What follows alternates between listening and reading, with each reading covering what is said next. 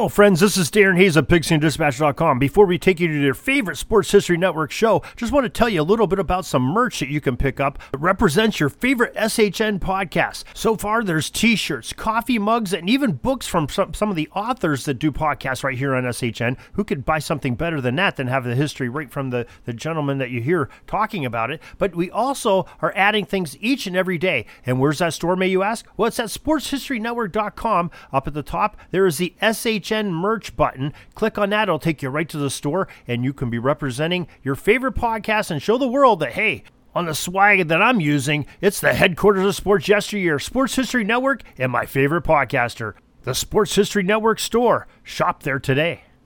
Now it's time to take a sports break, a look at sports history on a daily basis. Hello, my friends of sports history. This is Darren Hayes of the Sports Jersey Dispatch podcast. Welcome once again to the Pigpen, your place for all things great in sports history, and welcome to your sports break for this January 22nd edition, where we will talk about some of the greatest moments in sports history that occurred on January 22nd, the athletes that performed them, and the uniform numbers that they wore in these great events of team sports North America, Europe, and beyond. Now, we uh, want to make sure before we get going here that you are aware that we are on Twitter. We We'd love to have you follow us. We're at Pigskin Dispatch. Uh, is Pigpen Sports is the title will come up in. It is the Twitter account that represents the Pigpen. That's Pigskin Dispatch, Jersey Dispatch, and all things in between. And uh, we, would love to have you follow us, and uh, we'd love to follow back too. So do that, and uh, we would do some uh, correspondence there and uh, see what each other likes on with our tweets. Now, the January 22nd numbers that we're going to talk about today are numbers 88, 13, 39, 6, 40, 80, 24, 32, 35, 0, 8, and number 33. It all starts in 1953, January 22nd. Then 1953 NFL draft took place, and Harry Babcock, who wore number 88 for the University of Georgia, was the first pick by the San Francisco 49ers. He wore those same two digits on his shirt with the Niners as well. In 1960, on January 22nd, we had the 10th NBA All Star game take place at Convention Hall in Philadelphia, Pennsylvania. The East defeated the West 125 115, and the MVP selected was Philadelphia Warriors center number 13, Wilt the Stilt Chamberlain. January 22nd, 1967, Gale Sayers, the star running back of the Chicago Bears, who wore the number 40, was selected as the offensive most valuable player of the NFL Pro Bowl game. And on the defensive side, Floyd Peters, the defensive tackle of the Philadelphia Eagles, took home the MVP honor uh, as the East doubled up the West 20 to 10 in the 17th annual Pro Bowl event. this time was was played in the Los Angeles Coliseum. January 22nd, 1969, the Brooklyn Dodgers catcher number 39, Roy Campanella, and St. Louis Cardinals outfield legend number 6, Stan Musial, were elected to enter into the Baseball Hall of Fame.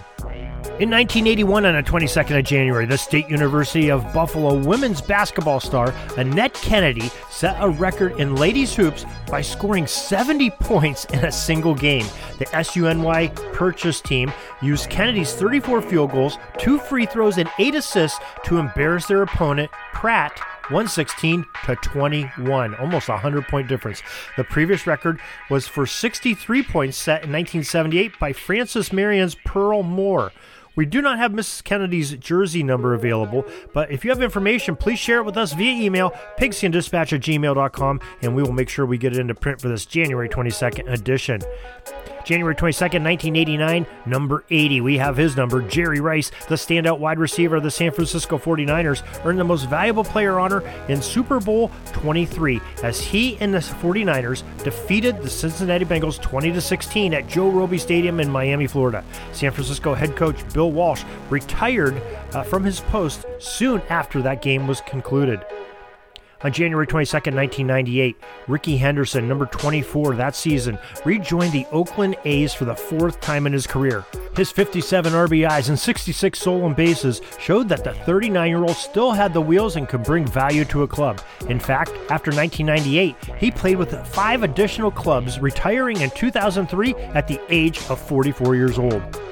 On January 22nd, 1984, Super Bowl 28 in Tampa Stadium in Tampa Bay, Florida, the Los Angeles Raiders defeated the Washington Redskins 38 to 9 in a blowout game. Most valuable player selected was the Los Angeles Raiders running back number 32, Marcus Allen. On January 22, 1994, the 45th NHL All Star game took place at Madison Square Garden in New York City. The East beat the West 9 8, and the MVP was New York Rangers goaltender number 35, Mike Richter. In 2006, on the 22nd of January, Los Angeles Lakers scoring machine number 8 Kobe Bryant scored 81 points in a 122 to 104 Lakers victory over the Toronto Raptors. It was the second highest game total in NBA history, behind only Wilt Chamberlain's 100 point game in 1962. And finally, we come to 2018 on January 22nd. New Orleans Pelicans number zero, DeMarcus Cousins, had 44 points, 24 rebounds, and 10 assists in a 132 to 128 double overtime win over the Chicago Bulls. He was the first player since number 33 Kareem Abdul-Jabbar in 1972 did this in NBA history with 40 plus points, 20 plus rebounds, and over 10 assists in a single game. And Mr. Cousins was on fire that day, well-rounded player, and boy, he had a well-rounded game against Toronto on that January 22nd, 2018 contest. Now, we have history like this every single day. We love to share it. We love to talk about it. We love for you to participate with us. We'd love to hear from you. Pigskin Dispatch at gmail.com is one way to do it. We gave you our Twitter handle a little bit ago. You can DM us and tweet and follow us there. Uh, remember, that is at Pigskin Dispatch. Also, we have a Facebook page, uh, Pigskin Dispatch page, and we'd love to hear from you there as well. So, till tomorrow, everybody, have a great sports history day.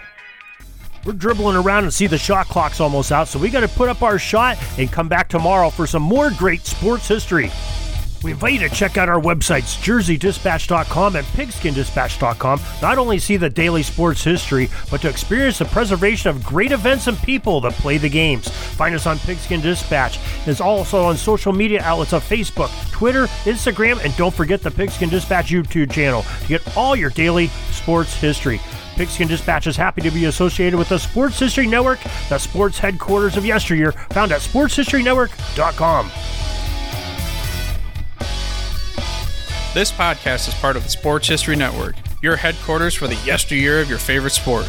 You can learn more at sportshistorynetwork.com.